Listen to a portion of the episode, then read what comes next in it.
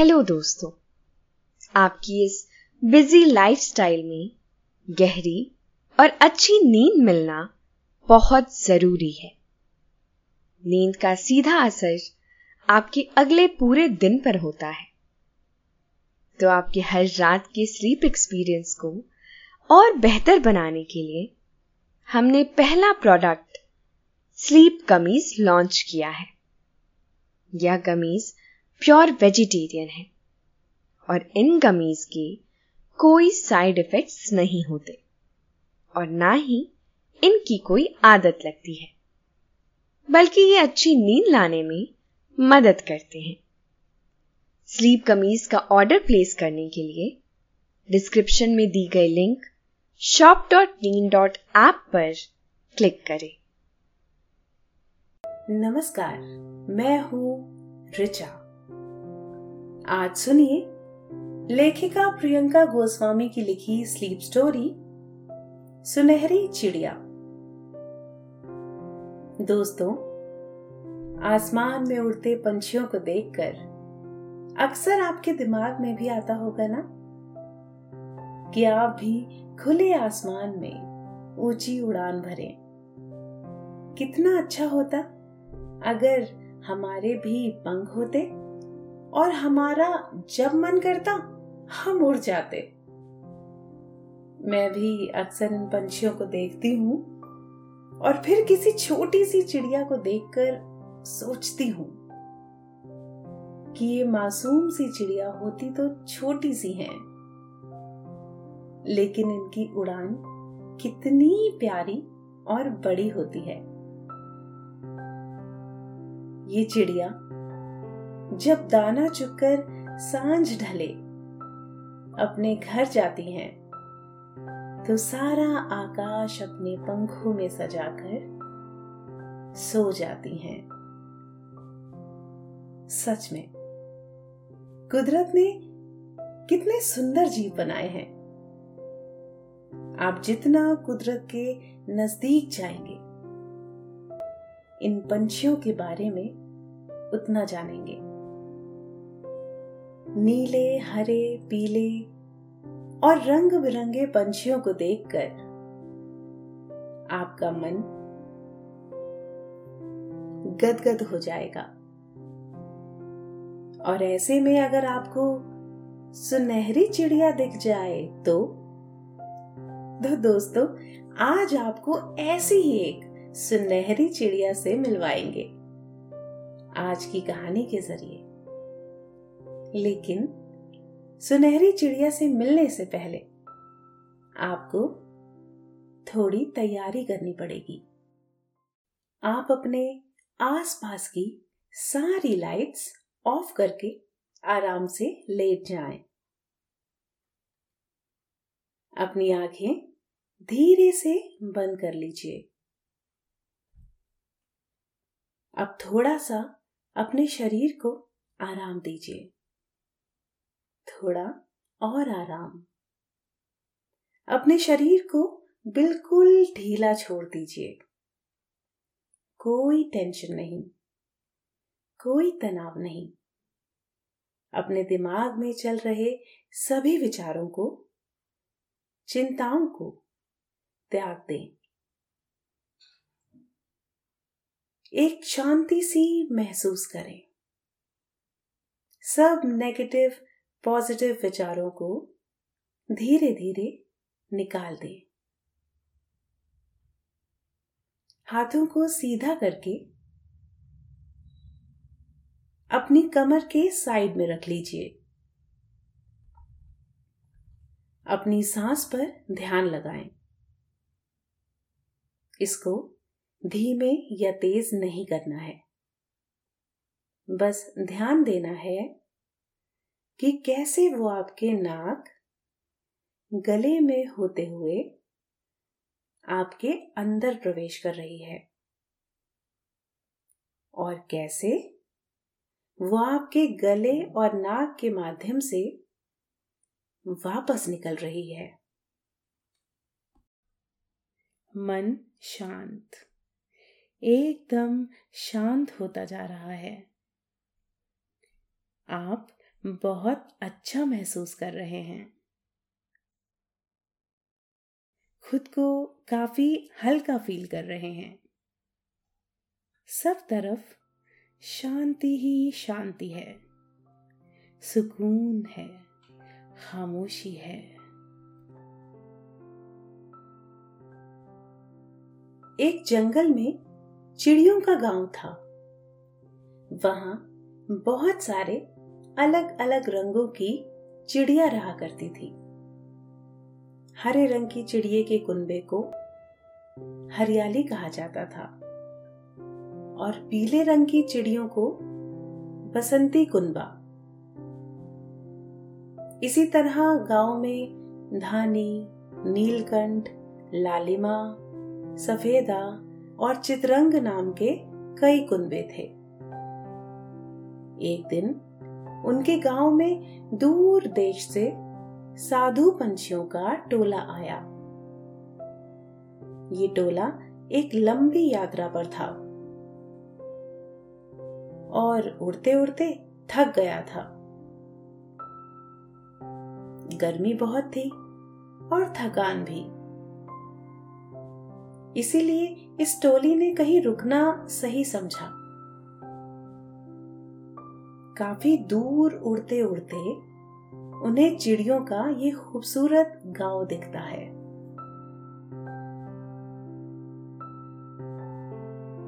वो वहाँ रुकने का मन बना लेते हैं।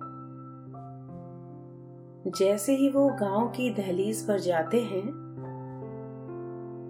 उन्हें ढेर सारे पंछी काम करते हुए दिखते हैं।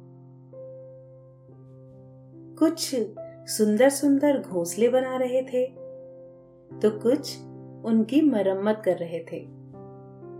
कुछ लोग सारे कुंभों के लिए सर्दियों का खाना बटोर रहे थे। तो कुछ खूबसूरत फूलों के रस को इकट्ठा कर रहे थे।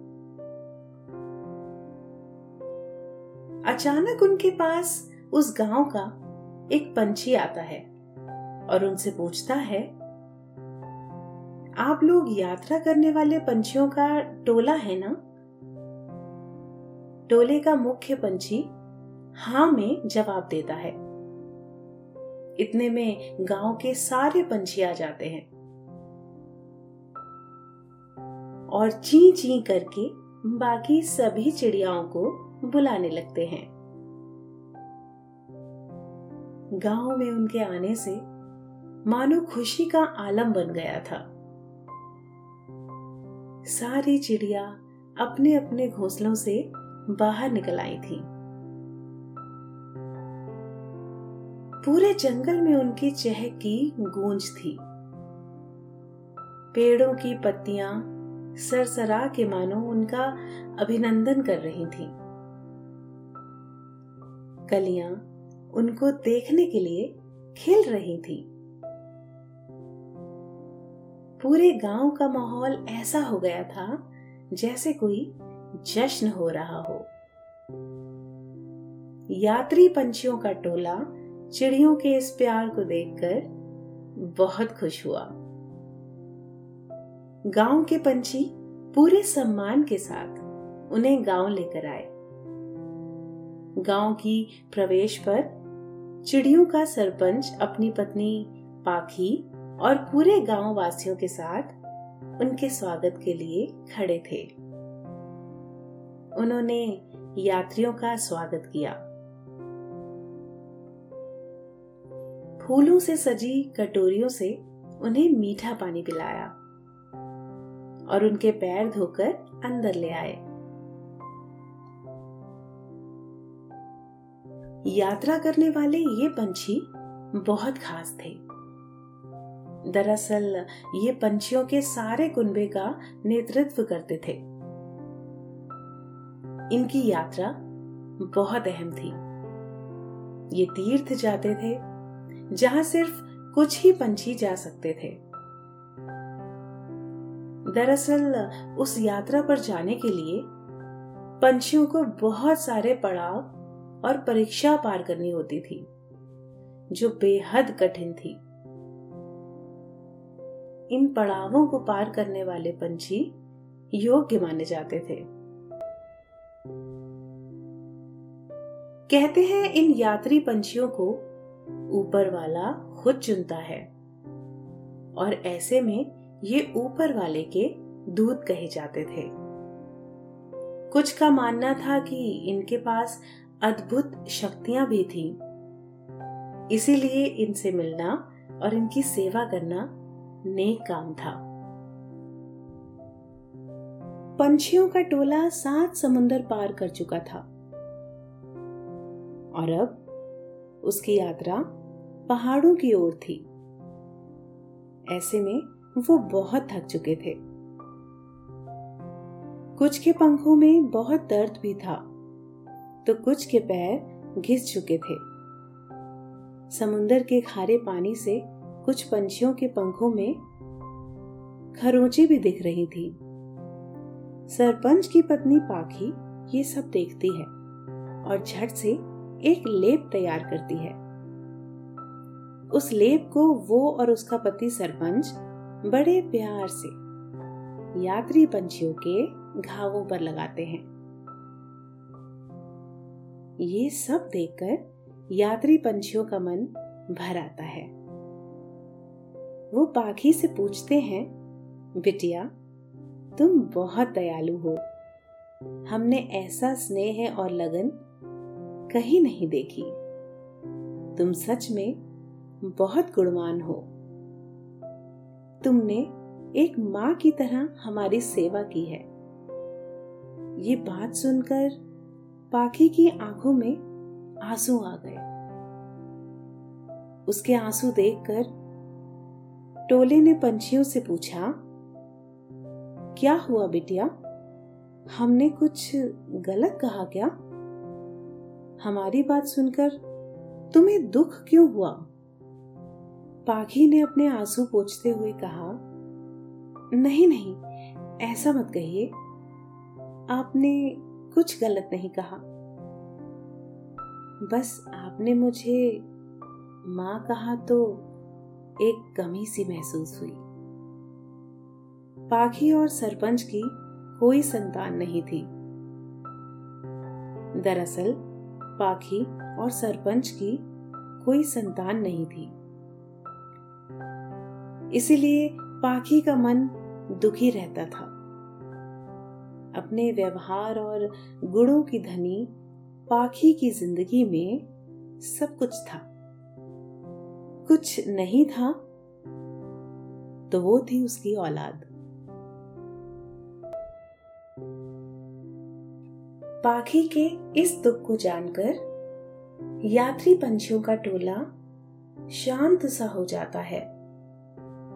लेकिन जिसने उनकी इतनी सेवा की हो, भला उसे वो दुखी कैसे देख सकते थे? इसीलिए उनका मुखिया कहता है, बेटी तू बिल्कुल भी निराश ना हो। हम तेरे व्यवहार और सेवा से बहुत खुश हैं। इसीलिए तुझे आशीर्वाद देते हैं कि तेरी जल्द ही संतान होगी। ये सुनकर पाखी और उसका पति बहुत खुश हो जाते हैं। मुखिया उन दोनों को एक सुंदर सा घोसला देते हैं और कहते हैं, इस घोसले में हमारे पुरखों का आशीर्वाद है। इसी घोसले में तेरी संतान होगी।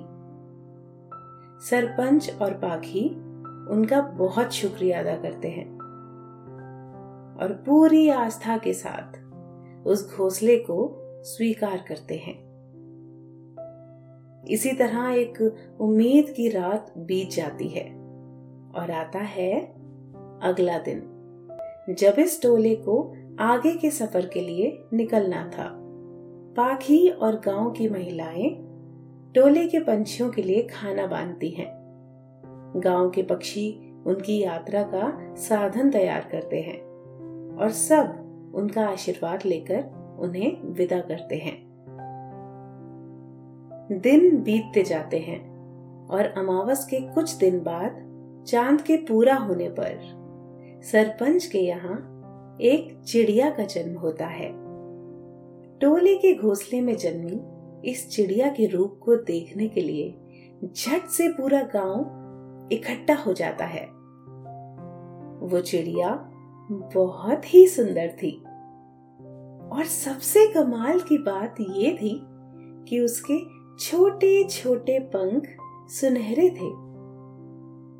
आज तक पूरे गाँव में छोड़ो, पूरे जंगल में ऐसी चिड़िया नहीं हुई थी। सरपंच अपनी बेटी का नाम सुनहरी रखते हैं। पाखी उसे देखते ही समझ गई कि उसकी सुनहरी कोई मामूली चिड़िया नहीं, बल्कि यात्री टोले का आशीर्वाद है। और इसीलिए उसकी बेटी में ज़रूर कुछ खास है। समय बीतता गया और माँ बाप की लाडली सुनहरी बड़ी होती गई। वो इतनी अद्भुत थी कि उसे जो देखता, वो देखता रह जाता। पाखी को उसकी चिंता भी होती थी कि कहीं सुनहरी को कोई उससे दूर ना कर दे। लेकिन सुनहरी के पिता हमेशा उसे समझाते कि सुनहरी हमारे पास सुरक्षित है। हर किसी में चीज़ों के बारे में जानने और उसे टटोलने की जिज्ञासा रहती है। सुनहरी भी ऐसी ही जिज्ञासाओं से भरी थी। वो हमेशा जंगल को पूरी तरह से देखना चाहती थी।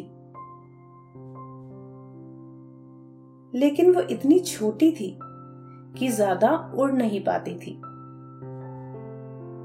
सुनहरी सिर्फ़ अपने गाँव की सीमा तक ही उड़ पाती थी। सुनहरी को इससे बड़ी कोफ्त होती थी। वो रोज आसमां को देखती और पूरे जंगल में उड़ने के लिए उत्सुक रहती। पर उसका कोई फ़ायदा नहीं था। सुनहरी की खास बात यह थी कि वो बहुत सुरीला गाती थी। लेकिन उसकी दूर तक उड़ने की चाह से मायूस सुनहरी ने गाना भी कम कर दिया था। उसके माँ बाप उसे बहुत मनाते। लेकिन वो थी कि मानते ही नहीं। वो जब भी गाती, उसे ऊँचा उड़ने का मन होता। लेकिन ढाक के तीन पात ही रहते और वो गाते गाते चुप हो जाती। इन्हीं सब में दिन बीतता जाता है। लेकिन कहते हैं ना कि समय एक सा नहीं रहता। बस ऐसा ही कुछ यहाँ भी होता है। गाँव में एक तूफ़ान आता है और सारा गाँव तहस नहस हो जाता है। तूफ़ान के समय सुनहरी चिड़िया अपने घोंसले में सोई थी। वही घोंसला जो उन यात्रियों के टोले ने उसकी माँ को आशीर्वाद के तौर पर दिया था। तूफ़ान इतना तेज था कि वो सुनहरी चिड़िया को उसके घोंसले के साथ उड़ा ले जाता है। सुनहरी जब तक कुछ समझ पाती है, वो अपने घर से खुद को दूर पाती है। वो घोंसले से देखती है तो उसे दिखता है एक रेगिस्तान। वो एकदम डर जाती है। और अपने माँ बाप को ढूँढने लगती है। लेकिन उसे कोई नहीं दिखता। चिड़िया घोंसले से बाहर निकलकर आसपास का मुआयना करती है। लेकिन सब सुनसान होता है। वो ची ची करके अपने गाँव वालों और माँ बाप को पुकारती है। लेकिन उसकी आवाज़ रेगिस्तान में ही कहीं दब जाती है। थक हार कर चिड़िया पास पड़े एक पत्थर पर बैठ जाती है। अचानक वो देखती है कि जिस पत्थर पर वो बैठी है, वो हिल रहा है। वो डर कर उचक के अपने घोंसले के पीछे छिप जाती है। इतने में वो देखती है कि वो पत्थर नहीं, बल्कि एक छोटा सा कछुआ था। चिड़िया छोटे कछुए को देखकर खुश हो जाती है, क्योंकि इस वीरान रेगिस्तान में वो अकेली नहीं थी। दरअसल कछुआ सो रहा था, और जैसे ही वो चिड़िया को देखता है, उसकी बड़ी बड़ी आँखें और बड़ी हो जाती हैं। उसने पहले कभी इतनी प्यारी चिड़िया जो नहीं देखी थी? सुनहरी आगे बढ़ती है और कछुए को अपना नाम बताती है। कछुआ भी उससे मिलकर खुश होता है और अपना नाम कब्बू बताता है। चिड़िया उससे पूछती है कि वो कहाँ रहता है? तो कब्बू बताता है कि वो एक तूफ़ान की वजह से अपने घर से अलग हो गया है। उसका घर जंगल के पास, बहती एक नदी के पास था।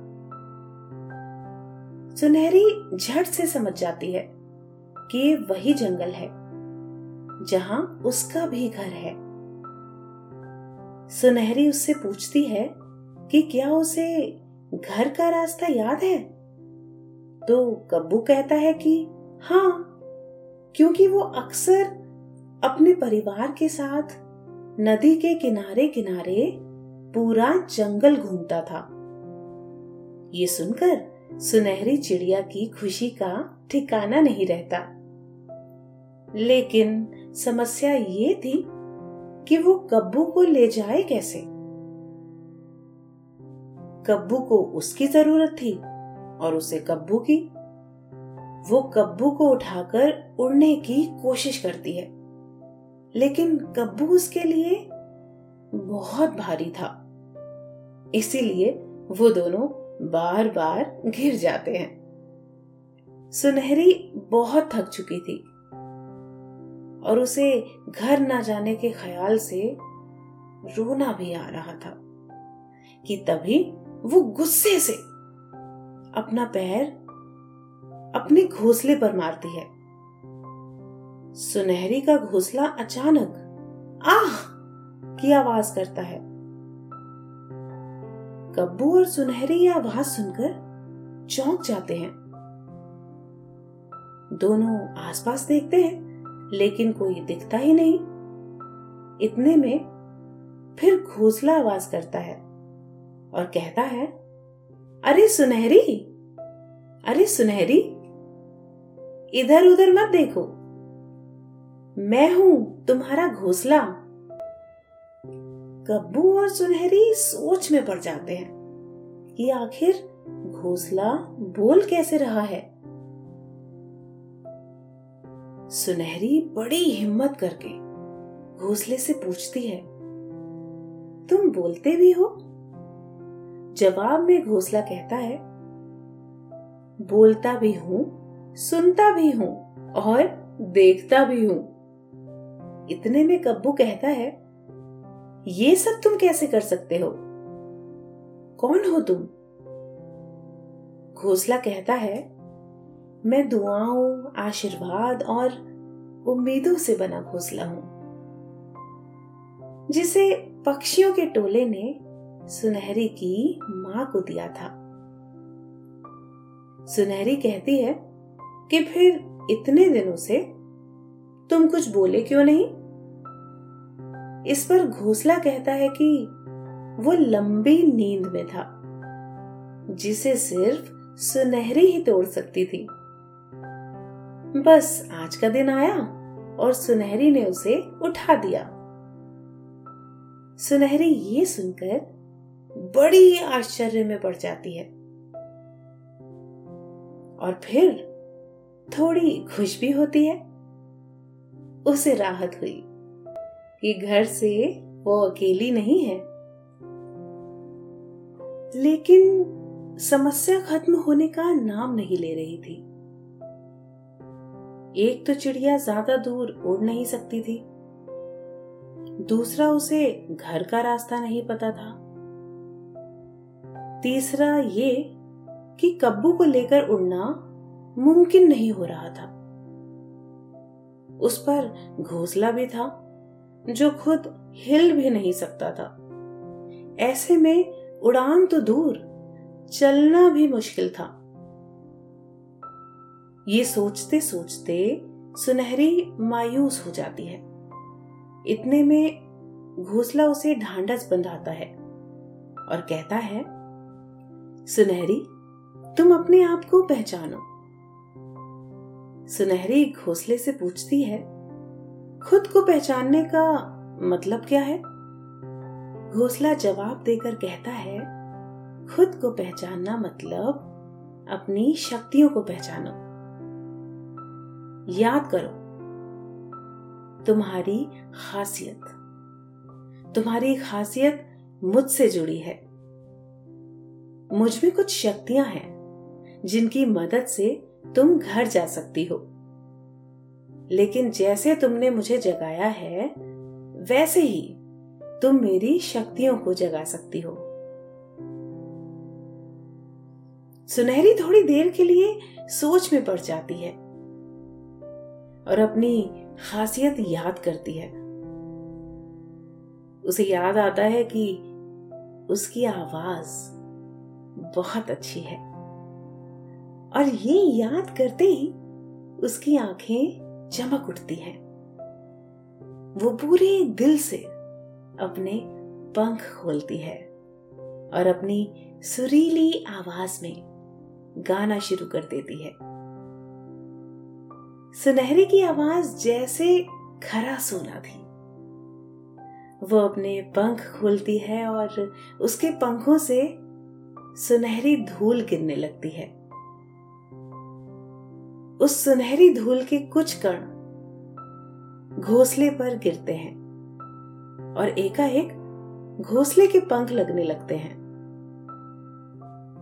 घोसला धीरे धीरे बड़ा होने लगता है। सुनहरी को यकीन नहीं हो रहा था कि उसकी आवाज़ के जादू से घोसले में पंख आ गए थे। घोसला तैयार था और वो सुनहरी और कब्बू को खुद पर बैठने को कहता है। दोनों घोसले पर बैठ जाते हैं और घोसला उन्हें लेकर ऊँची उड़ान भरता है। सुनहरी पहली बार इतनी ऊंचाई से दुनिया देख रही थी। वो खुद को रेगिस्तान पार करता हुआ देखती है और पूरा आसमान नापकर वो जंगल की सीमा तक आ जाते हैं। अचानक कब्बू नदी देखता है और सुनहरी को अपना गाँव दिखाता है। सुनहरी घोसले को कब्बू के घर पर उतरने को कहती है। घोसला नदी किनारे रुकता है, जहाँ कब्बू के माँ बाप और गाँव वाले कब्बू को जमकर गले लगाकर उसका स्वागत करते हैं। कब्बू भी सुनहरी और घोसले का शुक्रिया अदा करता है।